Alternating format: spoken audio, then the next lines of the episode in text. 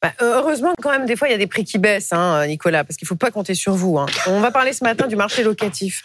BFM Business dévoile ce matin les tout derniers chiffres de l'Observatoire Clameur sur euh, les loyers du parc privé. Euh, que, que nous disent ces chiffres? C'est pas bien. Pas bien. Si, ça allait bien sur le logement, vous le sauriez. Si le chômage n'était pas en train de s'inverser, vous le sauriez. Si les entreprises n'étaient pas en train de faire faillite, vous le sauriez.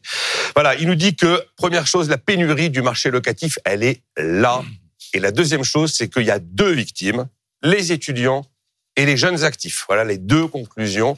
On n'est pas surpris, mais là, les chiffres sont assez impressionnants, vous allez voir. Après, bon, il y a la liste des villes qui connaissent les hausses les plus spectaculaires pour les loyers. Saint-Étienne, Nice, Amiens, Saint-Nazaire, Aix-les-Bains, Annecy, Le Mans. Là, on va avoir des hausses sur un an qui peuvent dépasser 13%. C'est monumental.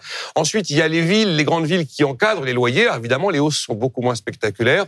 Mais dans une ville où on encadre les loyers, on a l'effet pervers du plafonnement. C'est-à-dire que là, la pénurie est nettement plus marquée qu'ailleurs.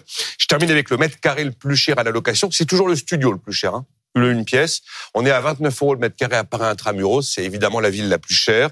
Ensuite, pour les studios, c'est Nice, Bordeaux, Montpellier, mmh. Aix-Marseille où on va de 20 à 18 euros le mètre carré pour un studio. Bon, ces chiffres sont l'illustration des, des, pénuries sur le marché de la location. Absolument. Vous avez deux marqueurs qui ne trompent pas. Le premier, c'est la hausse spectaculaire des loyers. Je dis spectaculaire parce que on va avoir une hausse pour les studios sur un an qui dépasse qui est pratiquement à 5,5%. C'est-à-dire une hausse pour les studios qui est 3 à 4 fois plus rapide que pour tous les autres types de logements. On n'a jamais vu ça. Donc des loyers qui explosent littéralement. Et puis qu'est-ce qui se passe? Ben, Les gens bougent plus. Ils peuvent pas acheter, ils peuvent plus emprunter, ils restent sur place. Donc la durée des baux s'allonge, s'allonge, s'allonge. On est à pratiquement deux ans et demi en moyenne. C'est six mois de plus qu'en 2018. Ce sont des chiffres quand même, enfin des, des retournements de tendance assez violents. Ça confirme quoi?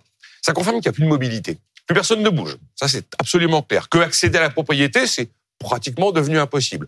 Mm. Que le logement social n'est pas en état aujourd'hui de répondre à la demande et qu'on a une panne du marché qui se généralise. Alors ça, c'est l'aspect purement marché du logement. Mais quand on a une panne de la mobilité, comme je l'ai décrit, mm. ça veut dire que le chômage va s'aggraver. Parce que si les gens peuvent pas bouger, ils peuvent pas changer de job. Ça veut dire qu'on ne va pas réussir à relancer l'ascenseur social. Parce qu'il faut absolument pouvoir se déplacer pour réussir soi-même individuellement à se visser vers le haut. C'est là où je continue à dire que le, le sujet du logement est un sujet absolument majeur. C'est pas simplement un toit, le logement. C'est l'ensemble d'une vie. Merci, Nicolas.